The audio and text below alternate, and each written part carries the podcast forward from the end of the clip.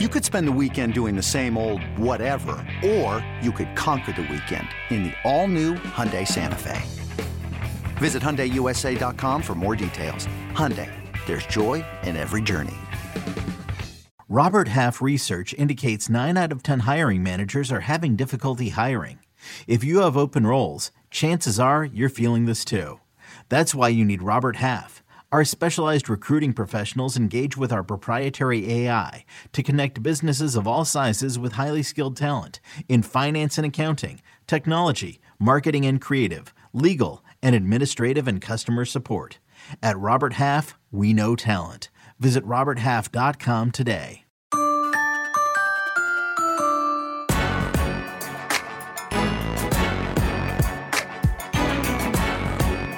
This is with the first pick, the CBS Sports NFL Draft Podcast. This is episode 65. I'm Ryan Wilson.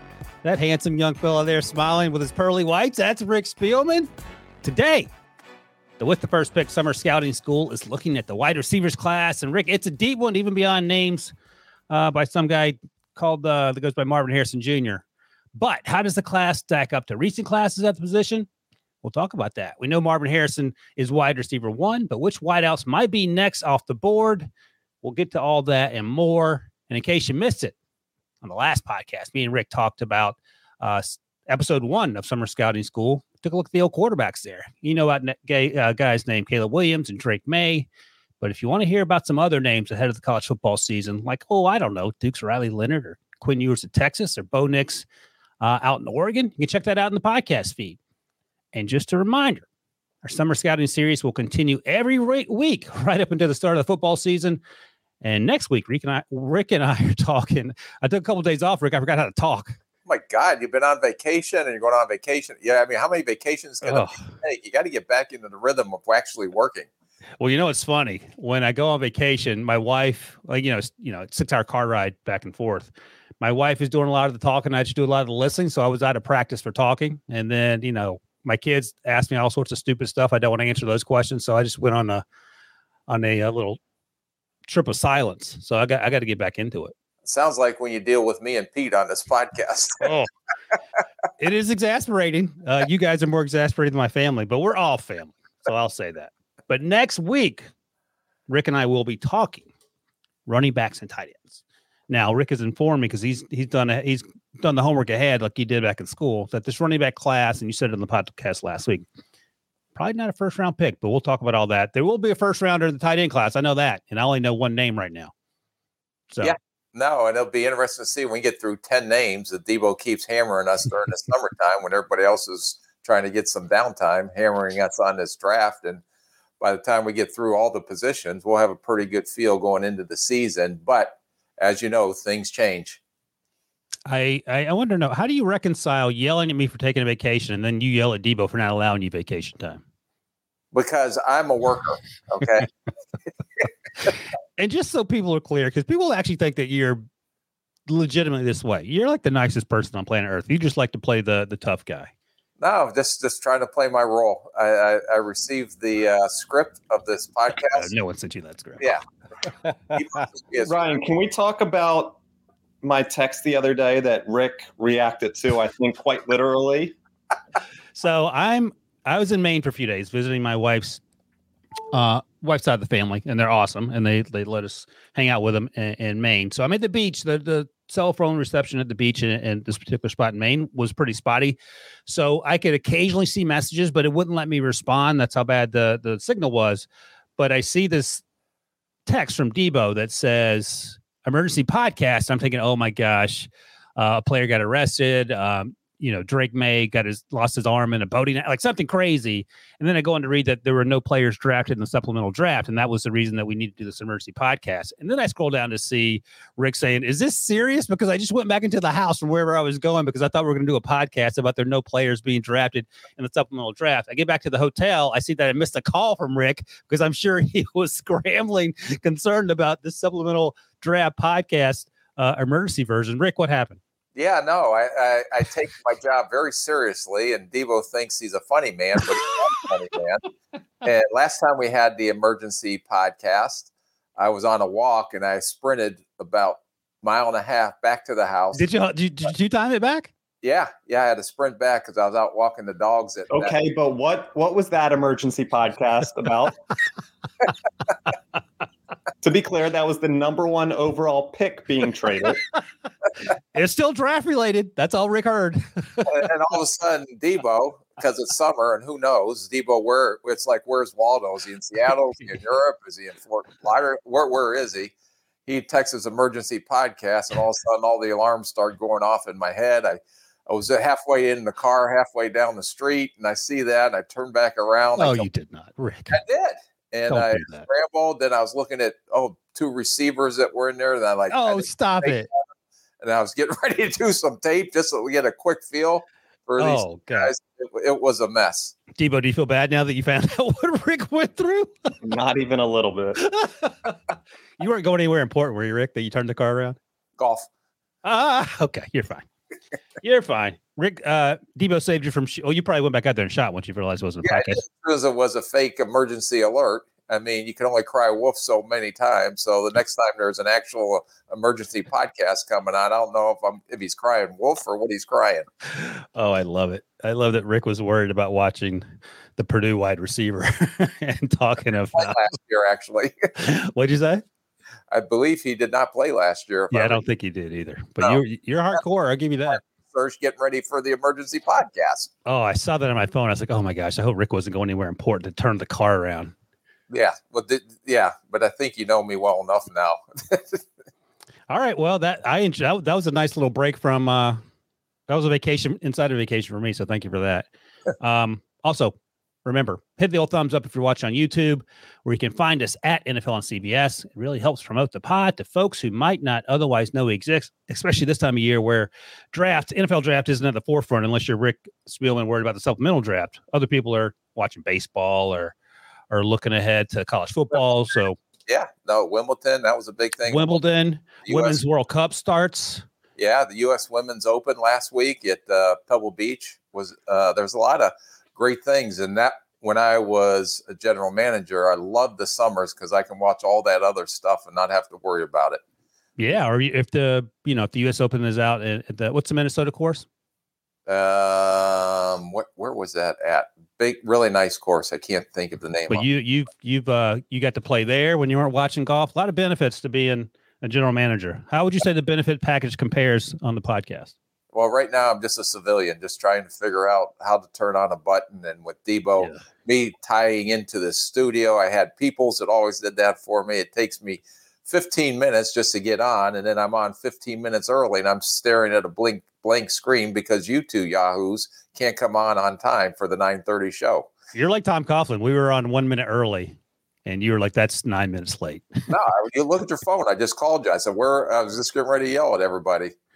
I was actually writing the script, which I cannot read, and uh, doing a little background, and uh, that's what I was doing. But fair enough, I, I get it, Rick. Uh, just be happy you're not on another podcast where we were routinely 30 minutes late. All right, that's conversation for another time. Don't forget uh, forget to subscribe to the pod, and if you like what we do, leave a uh, think about leave us a five star review. Apple Podcast, Spotify, wherever you watch your podcast. And to quote Pat P and old B BMAC on all things covered, tell a friend to tell a friend about the pod. And Rick, one last thing before we get to these wide receivers. This is me in my infomercial voice. Do you want to talk to Rick Spielman and do it for a great cause? well, do I have the deal for you? Oh, for God. a limited time, Rick Spielman, former general manager with more than 30 years of NFL experience, will get on a private Zoom call with you. And all you have to do is go to the link in the podcast description.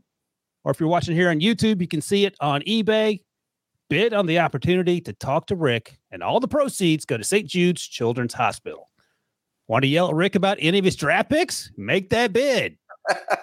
want to tell want to tell Rick that I do a better job at player comps than he does? Make that bid. Want to challenge Rick to a trivia contest over Zoom, and you will definitely win. Make that bid. And finally, do you want to hear 10 minutes of dad jokes? All you got to do, Rick, is make that bid. Seriously, though, it's for a great cause. And Rick, despite his gruff exterior, as I mentioned earlier, it's a lot of fun to talk to. What do you think, Rick? Yeah, no, uh, it's for a great cause. And uh, I, I, I, look forward to uh, whoever is willing and able to afford the uh, $10 bid to to come in and talk to me. I, well, it starts at 10. Now you make the bid, it could go up to, it could go into the hundreds or, or thousands of dollars. Yeah. Well, my wife, she already asked if no one does that, if I would pay her, she would come on at least so we have something to talk about. Yeah. That go. would be worth a bid now. that, I love it. Absolutely. I, I, my biggest question is what, when is this photograph from? Because you're wearing a tie. Um, I don't know where that's from, Debo. Is that from one of my studio appearances? That, that looks, I must say myself. That looks like the HQ Studios. It does. Must have been early on in the process because he is wearing a tie. That Rick has aged a lot in like the year since. this podcast episode, what number? Sixty-five. Sixty-five. Yeah, that that'll that'll wear on you. Pretty. That'll cool. wear on you, no doubt about it. All right, let's talk about these wide receivers. Uh, and remember, link is in the description if you want to bid on a chance to talk to Rick Spielman about anything. And his, uh, unlike our buddy Pete Prisco, Rick enjoys art, movies, other sports, um, soccer. If you want to talk about that with him, uh, one of the guys who bid on um, the Pick Six podcast, Johnny from from uh, he's from Great Britain. I talked to him all the time about soccer, especially during the World Cup last year, so or last December. So you never know. All right, Rick. Let's start here. This wide receiver class. You and I watched the same five guys this time, so our comps will be a little more apples to apples. Just upon first glance here in the middle of July, this class feels pretty deep. Not as obviously not as gonna, not going to be as deep as as the Justin Jefferson class, for example, but it feels like there's some players that you can find in the top 100 picks that are going to help your team pretty quickly. Yeah, I think this class will be comparable to what we saw in last year's class, except I do think that there are two that we'll get into here that are above uh, the class from last year that came out. All right, let's start with Marvin Harrison because Marvin Harrison Jr. Is he one of the best non quarterbacks to come out in the last decade? Yeah, just watching him on tape, I thought that uh, this guy is as polished of a route runner as I've seen. Uh, his savvy, his smarts, knowing how to beat man coverage, knowing how to get open versus zone. The one thing that I've never seen a college receiver do that he did exceptionally well was when the quarterback scrambled. He was unbelievable getting open and giving the receiver, the quarterback, a target downfield. He just had a natural feel and instinct. Quarterback's out of the pocket. He was either taking off deep or coming back to the quarterback to give the quarterback a target people may knock him a little bit because I don't think he's going to be a 4 3 receiver, but he plays more than fast enough. Uh, he has excellent body control, excellent in contested situations, came up big time uh, last year for Ohio State. Games I watched, you know, in the Georgia in the playoff game, he had he had a big games. So they probably win that game if he doesn't leave with a concussion. Yeah, no, but he is uh, he is a, a very, very good receiver, one of the best receivers I graded coming out. Just really hard to poke a lot of holes in his game. And uh, so I don't know if we're getting into all the other stuff yet, but really, really thought this guy is going to be a difference maker. And he, to me, would be the leader in the pack right now. If we're going to go way out predictions, uh, as a rookie of the year candidate once he gets drafted. Oh, look at you. Good Lord. I'll go even further than you. I bet he makes the Hall of Fame. How about that? What, can, you, can you better that one? No, uh, no, I'm not on that one. So he's uh six three uh, unofficial, 185, and he he plays he somehow plays bigger than six three. It feels like. I thought his change of direction skills w- were insane for someone that size. I, I felt like he was doing. He moves like a much smaller wide receiver because because sometimes and this this was an issue with Quentin Johnston so much, but sometimes with these bigger wide receivers they feel a little stiff. There is no stiffness anywhere in Marvin Harrison Jr.'s game. I, I think he's a top five pick all day long. I, I mean, you talk about trying to find things to to not like about a player. I, he had like a focus drop I saw uh, in the Michigan game, but that's it, and it doesn't show up frequently. So, as someone once told me, you don't have to find there doesn't have to be anything wrong with players, and uh, I think that feels like the case for Marvin Harrison Jr. Yes, now, can we get into the drum roll, please? Our comps are are uh, who we're looking for in a matchup. Uh, yeah. All right, you're ready to go, I guess. So we both agree top five pick, maybe higher. Yes, I, I think he'll be number three. I would guess right now off the board after uh, the two quarterbacks. Yep. Okay, go ahead. You you want to do your comp first? you want me to do mine first? Uh, I will do mine first. Go for it. My comp is Justin Jefferson. And now that one, let me let me just ask you. That was interesting because Justin Jefferson played a lot of slot his final year at at LSU. Marvin Harrison Jr. moves around, but he plays outside, and he's not that tall. And he, we'll see. They'll probably time close. I think I think Justin ran in the four fours, so I bet Marvin Harrison hits the four fours. If he runs a four five five, I don't care. It doesn't matter to me. But Justin Jefferson was a curious one. The reason I'm saying Justin Jefferson is because of the route running ability. Ooh, okay. Okay. And because of his ability and what I always graded receivers to torque his body to catch off target throws. Yep. And his ability to win in contested situations. And Justin Jefferson was not probably as good coming out of college as Marvin Harrison is. But if you look at Justin Jefferson today, that's who Marvin Harrison Jr. reminded me of when I watched his college tape. I don't hate it. And I'm willing to be open minded about it, unlike some people on this podcast I work with who I will not name because they're not exactly the same size. They didn't play the exact same position. They do things a little differently. But you're pigeonholing things. You have to have an open vision. When you're doing guys this early, I agree. We're looking at traits. I mean, oh my God, he didn't play in the slot all the time. Justin Jefferson did. Oh my God. He think, how can you make that comparison? hey, Debo, how would you rank Rick's impression of me? That's, that was poor. you do a better English accent, I think is what Debo's saying, Rick. Uh, oh, you didn't even go. I thought you were going to do the sticky wicket thing. All right. So my comp, and try to keep your face, try to keep, let's see your poker face, Rick. My comp, and this was tough. Like part of me thought about Megatron, but Megatron ran four threes and he was much thicker. So I didn't go that direction. I'm asking to keep an open mind, Rick, just as you asked me. So I went with game changer, Hall of Famer. He was faster than Marvin Harrison Jr., but he he impacted the game in a way that very few have. Randy Moss. No. Why not? As fast as Randy Moss. I just said that. But you, you just said we have to keep an open mind. I'm not, but there's I'm not, he said. oh no. So, so if you're watching on on YouTube, Debo put the poll up and he asked better pro comparison for Marvin Harrison Jr., Justin Jefferson, Randy Moss. Three quarters of the respondents, Rick, agreed with you. Okay, so now we're tied one to one. I won last week with uh, one of our our poll questions for the quarterbacks.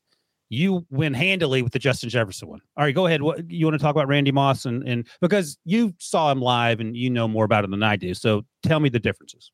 Randy Moss is faster. Uh, maybe yeah separates a lot better downfield just with his vertical speed.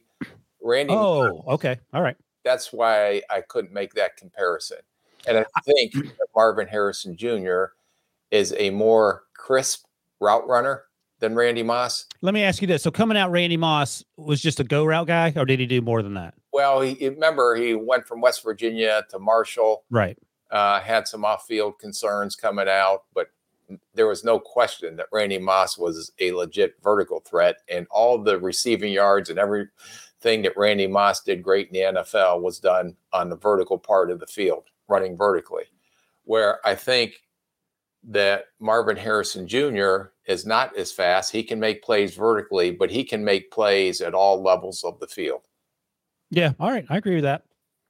I was just it was hard for me to find like Justin Jefferson actually is a pretty good one. Clearly, the people agree with you. I don't know if if Debo just asks all your relatives, but whatever, I'll take the loss. So we're tied 1 1 uh, on the poll question comps. All right. Fair enough. And you know the game I'm looking forward to since you're going to forget as a host to ask me that? No, I, I haven't. I haven't the the game, and I actually have a name of a player I'm going to be watching the other side because you gave me such a hard time last week. What's the game? My game is Penn State on October 21st, and everybody watched last year when uh, Joey Porter Jr. was playing against those receivers coming out at Ohio State and against, uh, but they have another really, really good corner, Kalen King. You stole uh, my you stole my paper. That's exactly what I have written down. that I that uh, I looked at a little bit, and uh, he'll be coming up as one of the top five corners coming out in this year's draft. I have it written right here, Kalen King. Okay. First round, second round possibility. Just uh, do your own work. Come on. Joey Porter, by the way, we talked to talked to him about this at the at the combine when he came on set. how he had such a great game against Marvin Harrison Jr. and very few people on planet Earth that were able to say that. He, as close as you can, shut down Marvin Harrison Jr. in that game. And Joey Porter Jr. admitted that he at times was bored. He wasn't bored in that game, but teams weren't throwing in his direction. And you know, when you have the wide receiver crew that that Ohio State had last year, Marvin Harrison is going to get some targets, and he and he did. And Joey Porter Jr. not only more than held his own, probably had one of his best games. All right. Just because I know we'll get something in the comments here. When Porter matched up with Harrison, did very well. Harrison had 10 receptions for 185 yards in that game. So I know some people will say something in the comments, but that was oh. not against Joey Porter. No, that's right. I'll go back and look. I actually charted each time that Joey Porter Jr. and, uh, and Marvin Harrison Jr. were matched up. And I think he had like four receptions, Marvin Harrison did, uh, like two YAC, two yards after catch. One was a slant, I'm just going off the top of my head here from talking about it so much last during the draft process. One, uh, Joey Porter was playing like off man, off zone coverage, so it wasn't even his responsibility. Um, so yeah, he had a big day. He didn't have a big day against Joey Porter Jr. So you can you can make those comments if, if that will get what gets you going. But um, as Rick likes to tell me, you would be ill informed. All right, Rick. Speaking of Ohio State wide receivers, and I feel like they have a factory there. They just keep pumping these guys out. You love this guy. I like this guy, but you love this guy. Emeka Egbuka, uh, another in the long line of playmaking Ohio State wide receivers. Played a lot in the slot. And man, we'll get to it in a second, but your comp for him is rich. Like I, I'm in the upper middle class neighborhood. You're living in the McMansion on the hill with this one. So tell me about uh if you don't swing for the fences in July, then don't swing because all of a sudden that'll grab people's attention and they'll make sure that God, I got to go back and make sure I really do my homework on this guy. Like your comp is very average or very safe. My comp is trying to hit one out of the park. And uh, so, all right, be- let's see it. You, are swinging. Let's see what you got, Dave Kingman. well, can we talk about the receiver first? Can you? Yeah, talk- go ahead. I, I want to get your thought. I'd like to get your scouting report. Emeka, Ibuka, yeah. Ibuka? Is that the word? Uh, Egbuka, correct? Emeka Egbuka. Emeka Egbuka. I think it's how he pronounces it. Yeah. You were close. So, a receiver from Ohio State. I'll just tell you this watching these two, they are a better combination than when Wilson and what? Olave Olave came out. These wow. Are, are better. I, Rick's coming in hot, Debo. I am going to put them up there with the Justin Jefferson and my comp, Ja'Marr Chase oh, uh, combo that LSU had. That is crazy. Okay, what do you we know about Marvin Harrison Jr.? What what about Abuka gets your attention? Yeah, well, I thought he was faster. I didn't think he yep. was as crisp, crisp of a route runner. I think he's a very smooth athlete. I think he has excellent hands. He had a few concentration drops but that did not bother me. Bother me. His acceleration after the catch, I thought, was very good. He can weave and make people miss in the open field. He has big playability written all over him. I just said he's a notch below Harrison Jr., but this wow. is receiver combination I've seen coming out of college. And Man, I did, yeah, I liked him. I liked him better. My comp was Jaxon Smith-Njigba. I think he's a better version of Jaxon Smith-Njigba. How can you say that? He's I said he's a better version of Jaxon Smith-Njigba. Okay. It's it's funny. You have two sets of rules. Like the rules for your comps are one thing, and not any nothing's off the table, and then my comps have to be uh, the exact spitting image. number two, I think Chris Olave wore number two, didn't he? I back in the day. Yeah. But um, no, I I thought he's he's listed at almost six one two oh four right now. We'll see if that holds up as we get through the process here. He's also listed as a four five guy. He feels like he plays a lot faster than that. I don't know what he runs, but he doesn't play at four five. No, I think he's going to be high four threes, low four fours, just based off of watching him run on the tape. Now, Jaxon Smith-Njigba was a four five one guy when we saw him at the pro day, but his short area quickness was was off the charts. And I feel like Egbuka checks that box, and he also seems to be fleet of foot in a straight line. Um, he's faster than Jaxon Smith-Njigba. Yeah, but he's not as crisp as Jaxon Smith-Njigba getting into and out of his routes. Yeah, no, I agree with that. I actually made that note in in, uh, in the games that I watched. Uh, I'm not willing to say he's just a notch below Marvin Harrison Jr. That's a little. That's that's that's a bridge too far for me. And if I'd said that, you would have reached through the screen and and punched me. but I like it. Your opinion. I like it. I like it. Uh, I think he's a better player. And by the way, Jack Smith and Jigba was what? He went 20. He was the first wide receiver taker. He went 20th overall. So that's not a slap in the face for Emeka Egbuka. No. But Ja'Marr Chase went fifth. Yep. I'm going to say this guy has potential to be a top 10 pick next year. Jeez. Listen, I know you're a big Ohio State guy, but this is this might be taking it. You really want you want us to get the the A plus plus plus service next time when we go to go to the pro day. No, I like I like both these players a lot. I think both these players are first round picks. I don't know if Abuka goes. So you think like top ten maybe as we sit here? Yes. Okay. No, where, I like it. You don't think he goes in the first where you lower like in the low twenties or? No, I just say I had like first, second because I don't know at this point. Any okay, anything could happen. Well, a year ago, Jackson and Jigba. We're trying to make predictions. The show is based on us going out on a limb and doing your homework and saying things that are not safe. You are oh. it's safe and close to the vest as you always do. You're like one of the safest people I know. You must. I was gone for three days. I feel like I was gone for thirty days. She took like a, a media training course of these hot takes. now you're just saying crazy stuff. All right. Well, if we're doing that, um, he is Megatron, and he is going first overall. there we go. Top that, Rick. You do the safe thing because it's a lot better for you than uh, trying to to go out on a yeah. Limb. Be careful what you ask for. Yeah. All right, so you have Ja'Marr Chase. I have Jaxon Smith-Njigba. I think he's probably somewhere in between there. But hey, the, the, there's a worse place to start than with those two names, and uh, he is exciting. Now, listen, he I'll ask you this because he lines up a lot on the same side of the field with with um, Marvin Harrison Jr. and more importantly, he's on the same offense with with Marvin Harrison Jr. How much does that affect the evaluation? Doesn't. You're still watching his route running ability. You're still watching him catch. I mean, just but he's still he's getting the second and third best defensive players on that team. Not always. No, because I, a lot of colleges don't play match. Okay. match up. They play their zones and they play against. That's why my game, I want to see him because he'll probably match up against Kalen King and Penn State as well. So just like you just talked about, you you make a great point on Marvin Harrison Jr. versus Joey Porter Jr., but it wasn't a matchup every snap, every play last. That's year. right. You're right about that. So right. I'm saying it's the same thing. They don't go one on one or usually match up in college, uh, player versus player. They do more in the NFL than they do in uh, in college. Okay, no, I get it. So you mentioned Kalen King again in the in the um, Penn State game. I mentioned the Michigan game because let's see, they have Rod Moore, okay. safety. Oh, that'll be oh. Uh, so now we're going to match up a receiver versus a safety. Well, if you play, uh, Rick, you may not know this, but if you play in the slot a lot, a lot of times the safety is okay is, is sometimes uh, tasked with covering the slot receiver. But he's like a he has a day two grade on him right now, according to some of the folks that, that Rick and I talked to. So, um, you know, in addition to the Kalen King game, we can look for the Michigan game, which is always a big game. Last year, Michigan won that game, by the way. Uh, and Rod Moore is, someone that uh, to keep an eye on. Okay, so I'm going to see the one-on-one matchups with uh, if Egbuka, Egbuka, Egbuka, yeah, Egbuka.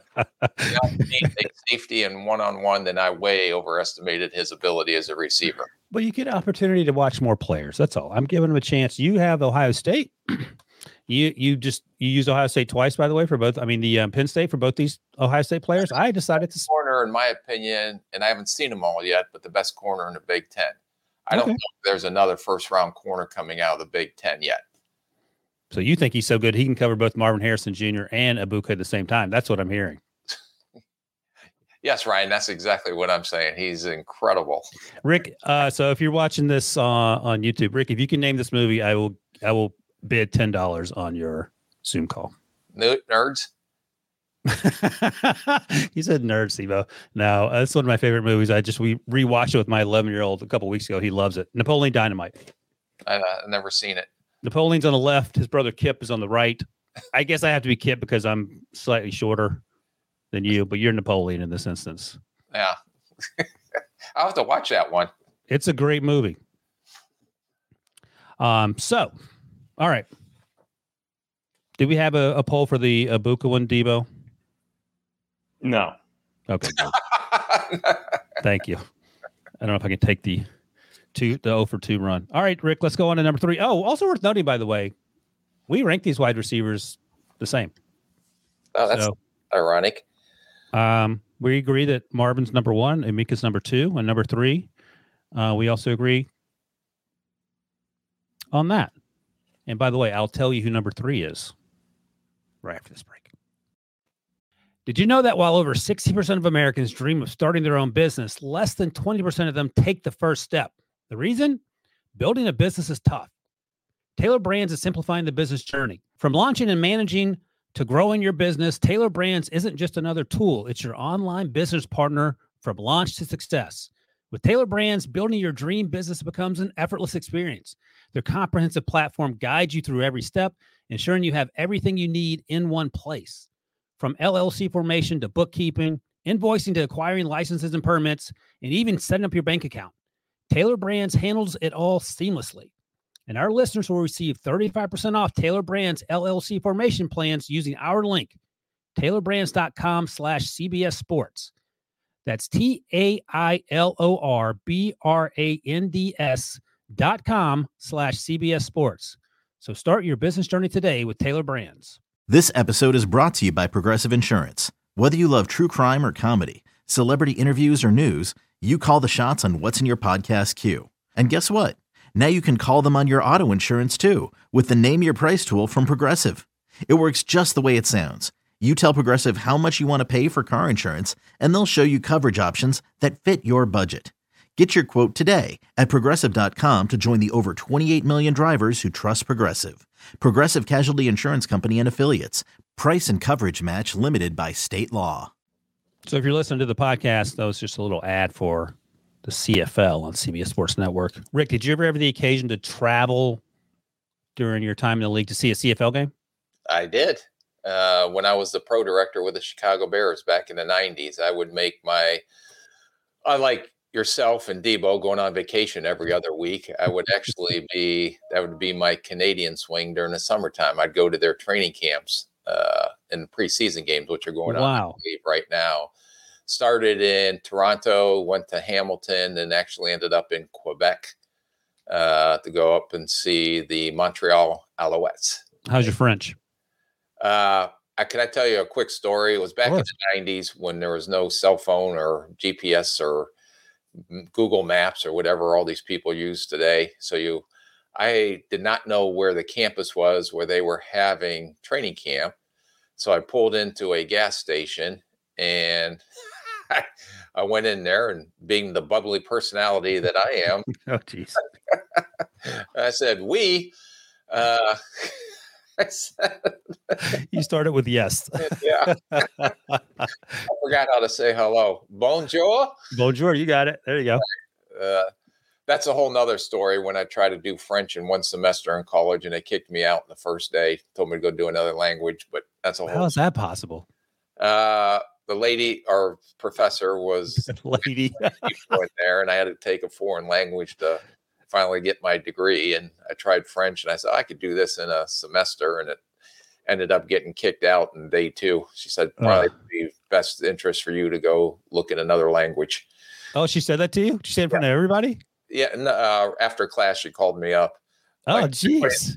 They're going back and forth talking in French, and all I'm saying is "we" and "pardon." And so, wait a second. How did it end with the gas station story in Canada? Oh, the lady was very upset because I was speaking English. She thought it was rude and disrespectful oh. that I didn't oh. speak French. So I had no idea because I asked her in English on how to get to the campus, and she kept uh, answering me back in French. Wow.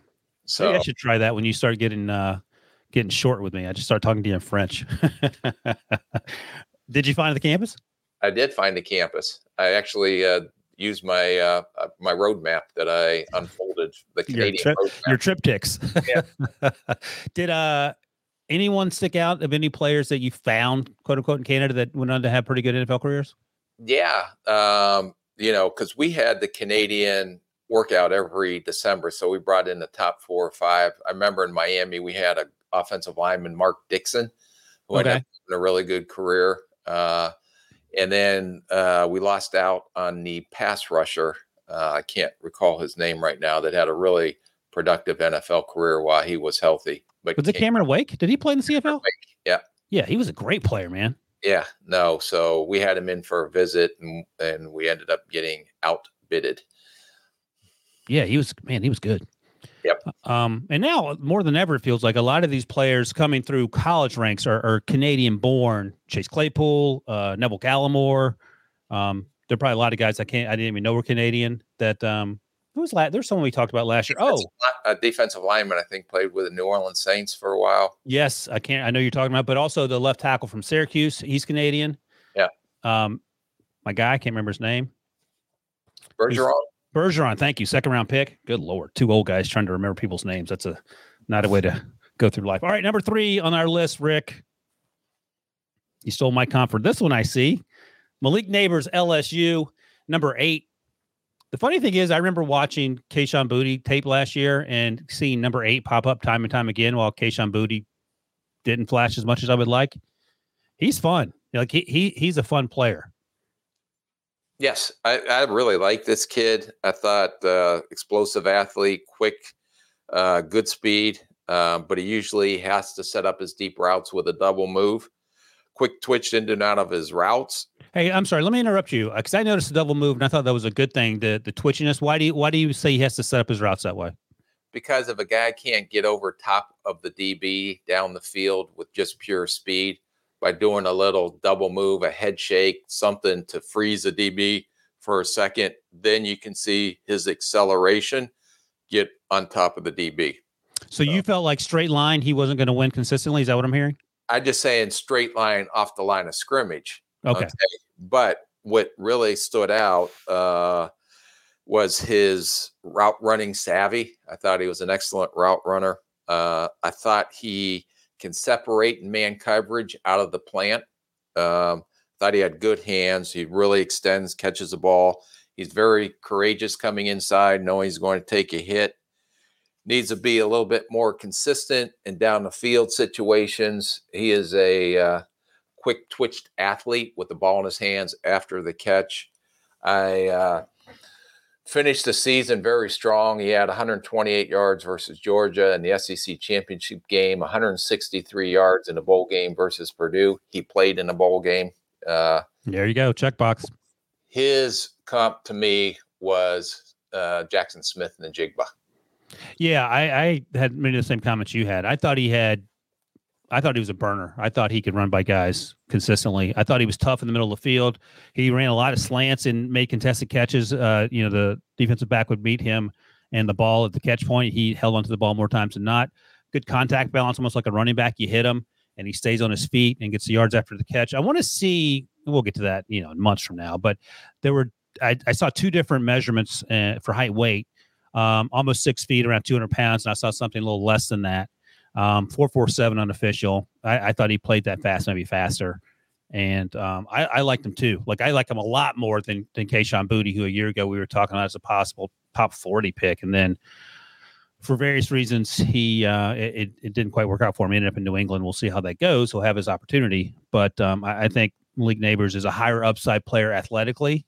And I don't know how he is as a teammate, uh, uh, as a person off the field, but on, on, the field, he he flashed a lot, and he flashed a lot when I was trying to watch Kayshon Boutte last year, and, and, then I actually did watch the Purdue game uh, yesterday, and they they had no answers for him. They they um he he he flashed consistently. My comp for him, I had to go deep for this one because I'd already used Jaxon Smith-Njigba, but someone who plays mostly in the slot. I mean, he can play outside.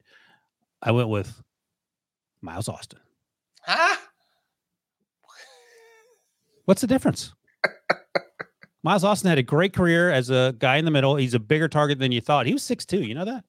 Yeah, he wasn't. Yeah, he was bigger than this kid, and he wasn't as twitchy as this kid. Not as twitchy because he I, he was a late round undrafted guy. Make comparisons. Look at the physical traits that you see on tape, and then try to relate those to someone. Not just I don't know where you come up with your comps, but two different types athlete, in my opinion. Rick, all I will say is I'm going to pray for you, number one.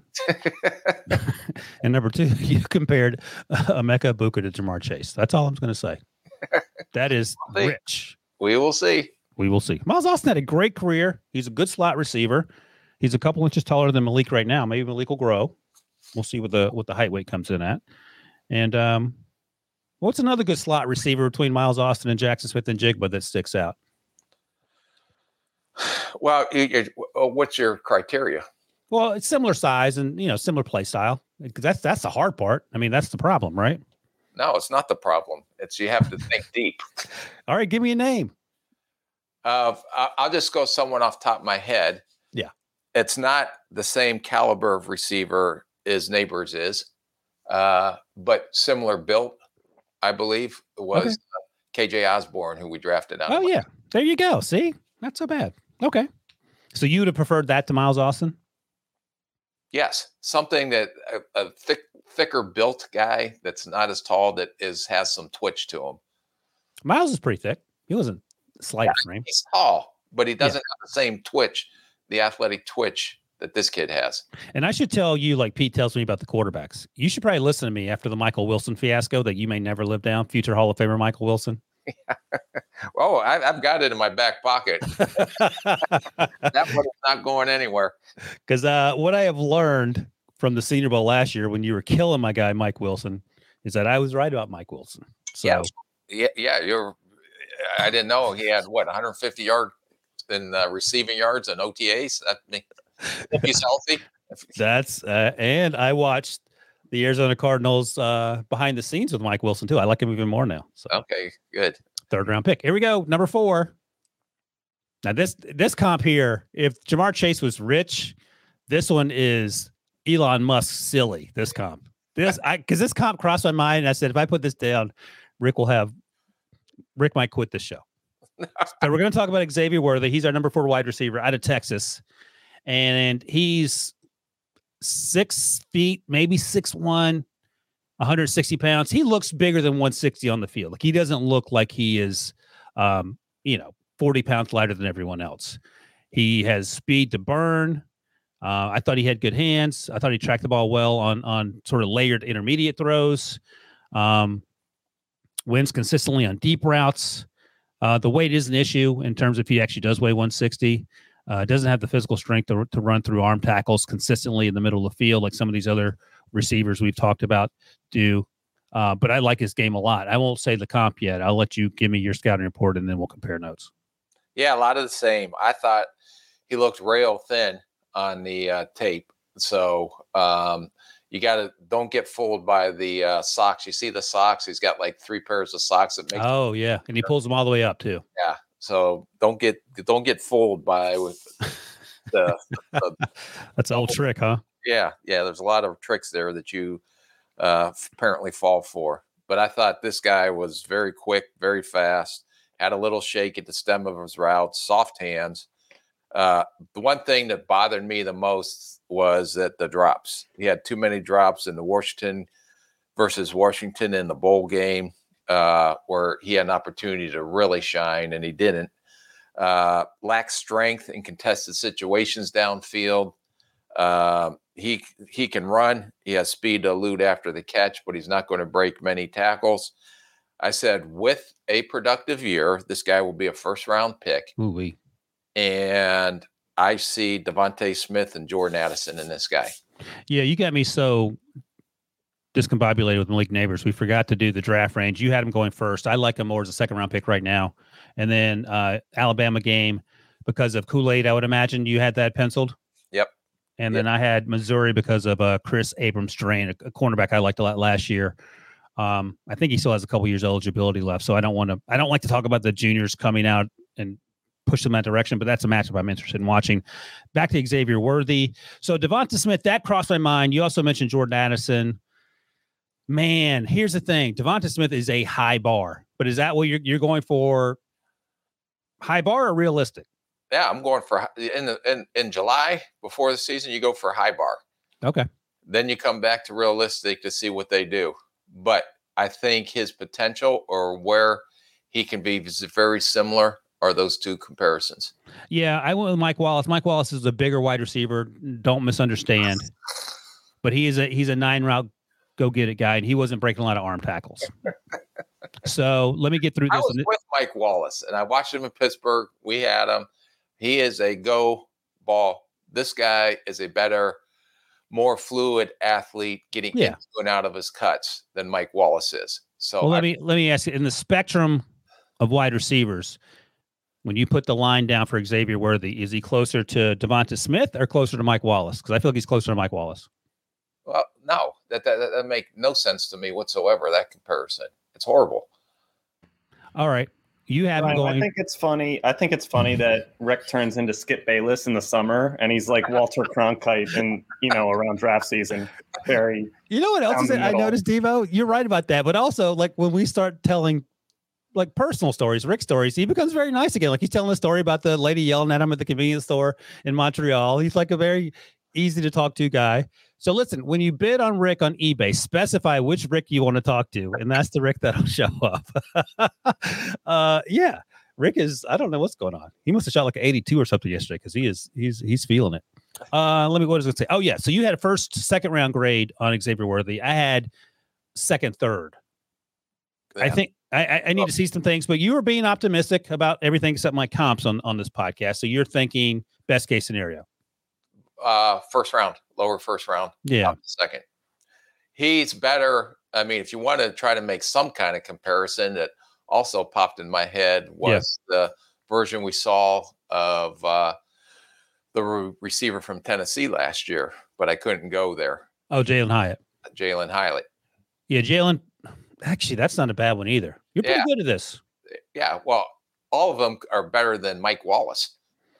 Uh, how does it feel that you and I had the same comps for Drake Maye and Caleb Williams?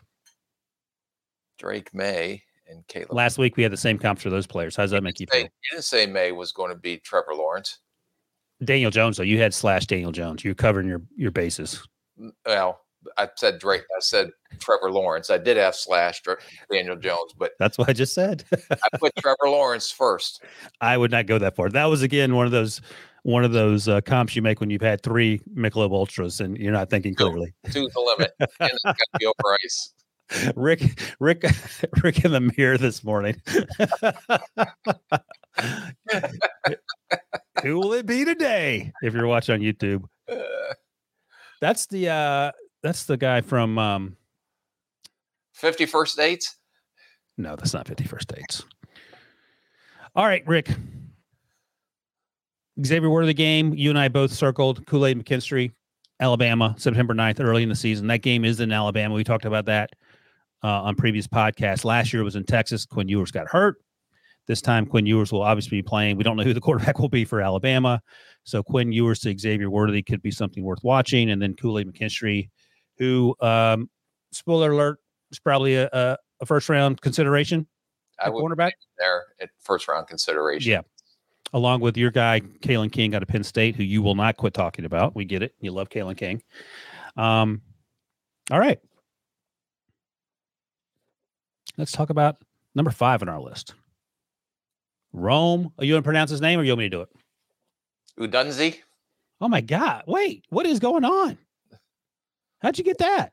I, I just I, I haven't practiced names. It takes me about nine months. I got him down right before the actual draft. No, this that's that's pretty close. That's what I'm saying. Is it Odunzi? It's Odunze. Odunze. Yeah, you're not bad. Rome Odunze out of Washington. He is a big bodied wide receiver. Listed currently at almost 6'3, about 217. He's listed as a sub 4'5 guy.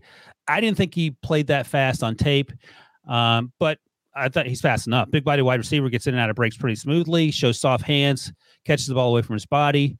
Um, talking about starter goes, we were talking about that with, with Malik Nabers.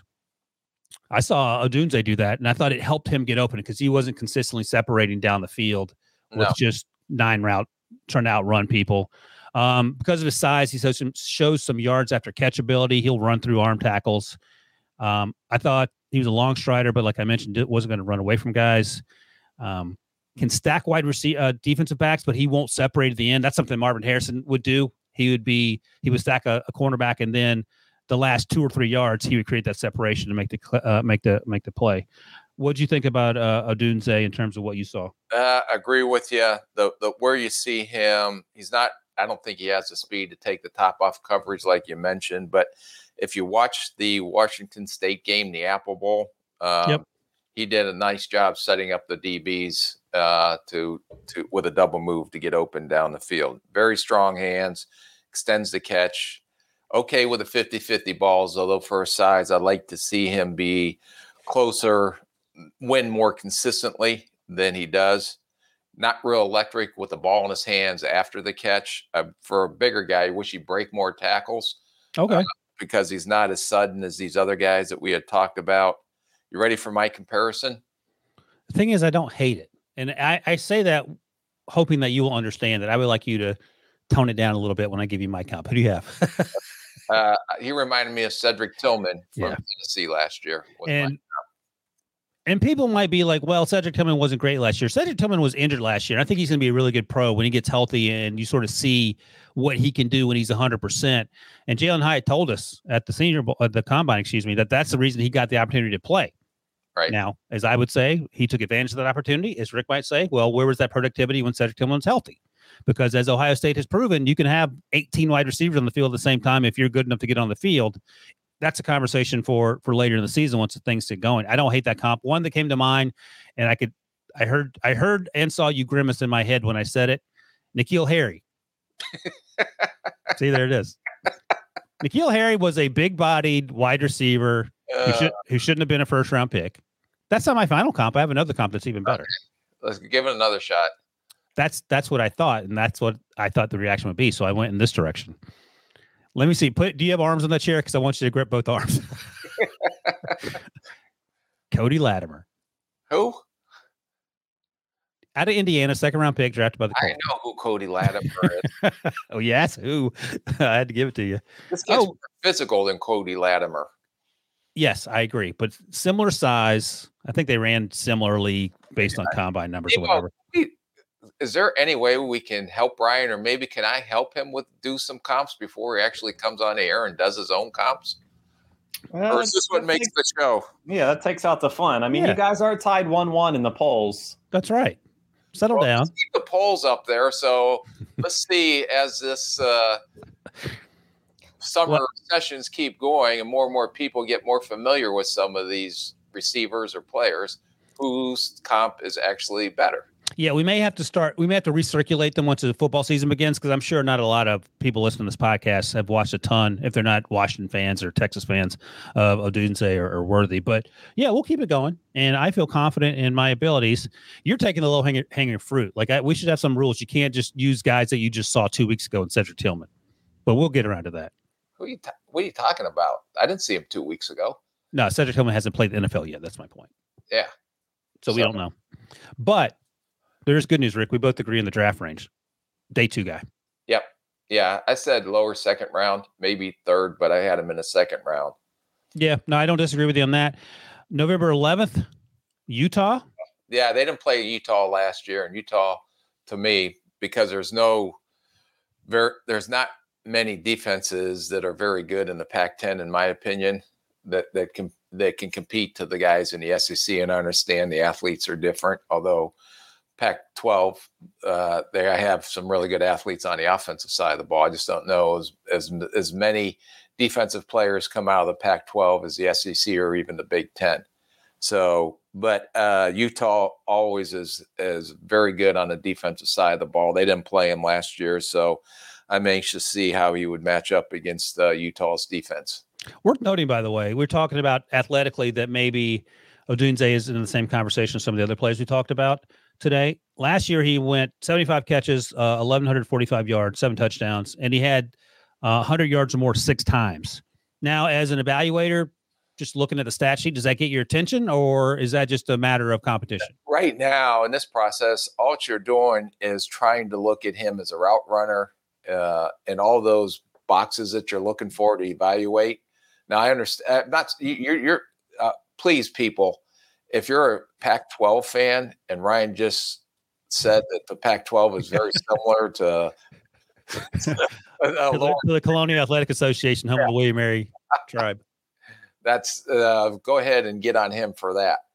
What I'm saying is that you try to look at the individual and grade the individual on his route running ability, the how he catches, how he runs after the catch.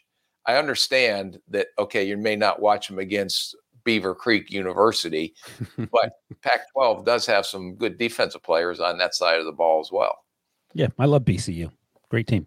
I said I'm going to be looking forward to the matchup the week before the Utah matchup when they face USC because this guy turns out for USC first round buzz. He plays safety, Rick, because I know you love safeties. I just want to see the secondary of USC in general, but I'll be watching Calen Bullock as well.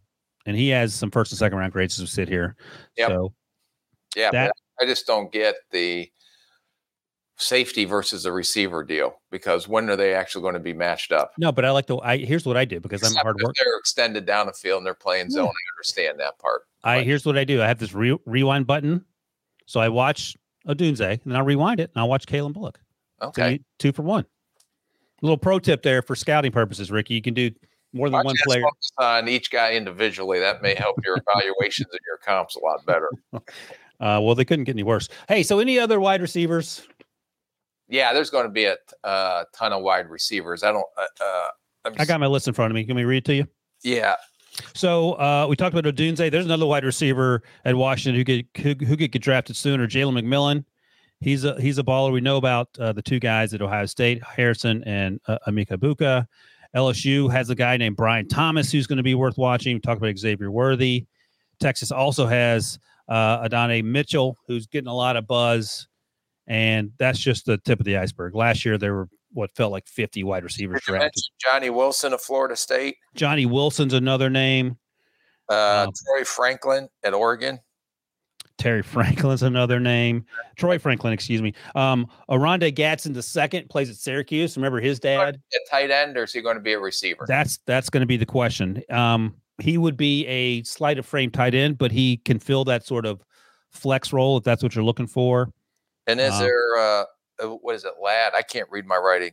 Ladd, yeah, Ladd McConkey at Georgia. Georgia is another one that I had written. down. Jermaine Burton out of Alabama. Higher expectations last year that I didn't quite think. he-. Yeah, he's got to take. He's not in that. He's a notch below, in my opinion. Right, but if he takes that step, Bru McCoy also USC transfer to Tennessee. Um, there were some thoughts that he might come out last year.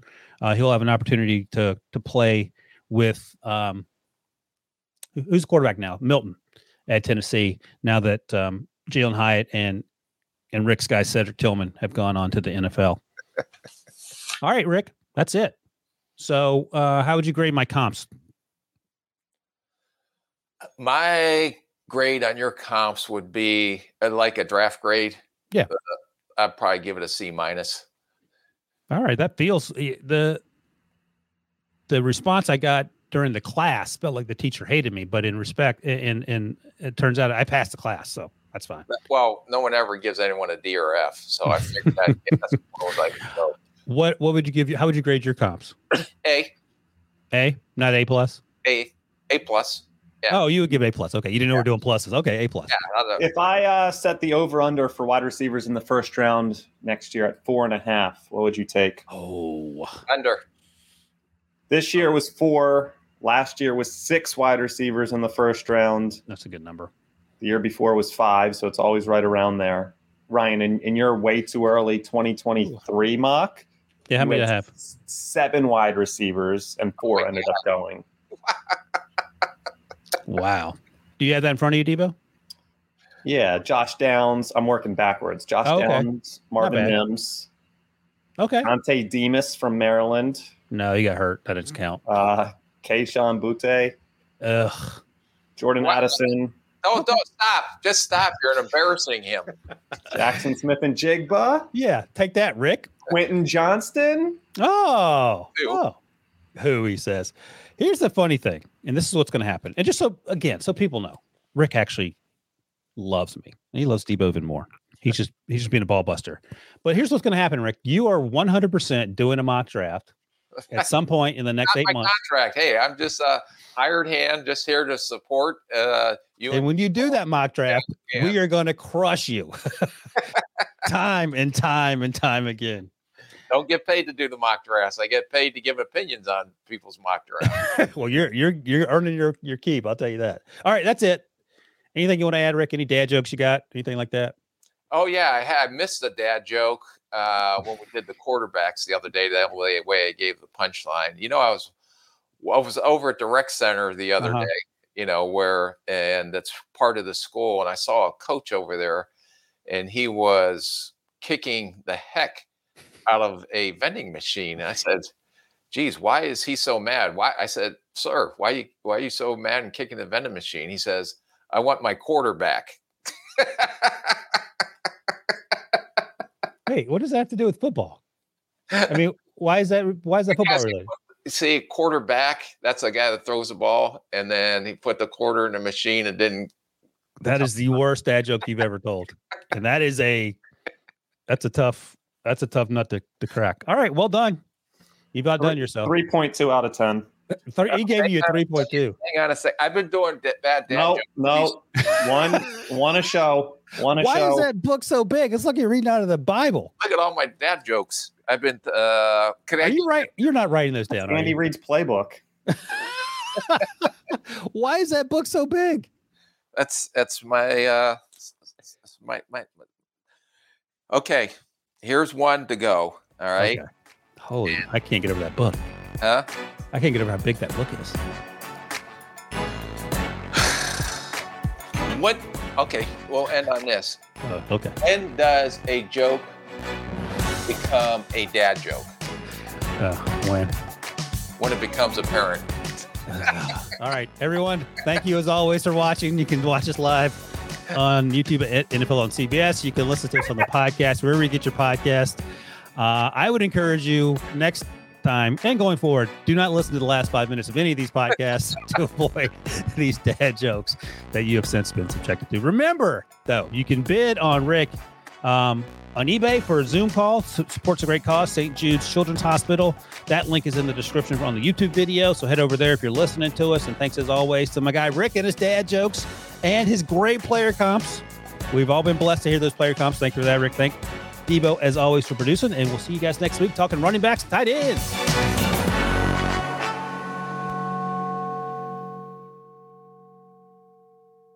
When you have sports mixed with your pop culture, along with humor and celebrity interviews, your earbuds are enjoying The Rich Eisen Show. Dan Orlovsky, are you still a Jayden Daniels is the best quarterback available in the draft guy? I think the three things that make it stand out for me are number one, I think his ball placement versus man coverage is the best in the draft. Every quarterback in the NFL is accurate. He's got the best on tape. Number two, most transferable stuff to the NFL. And then I think the third thing is pocket peace. Search for The Rich Eisen Show on YouTube or wherever you listen.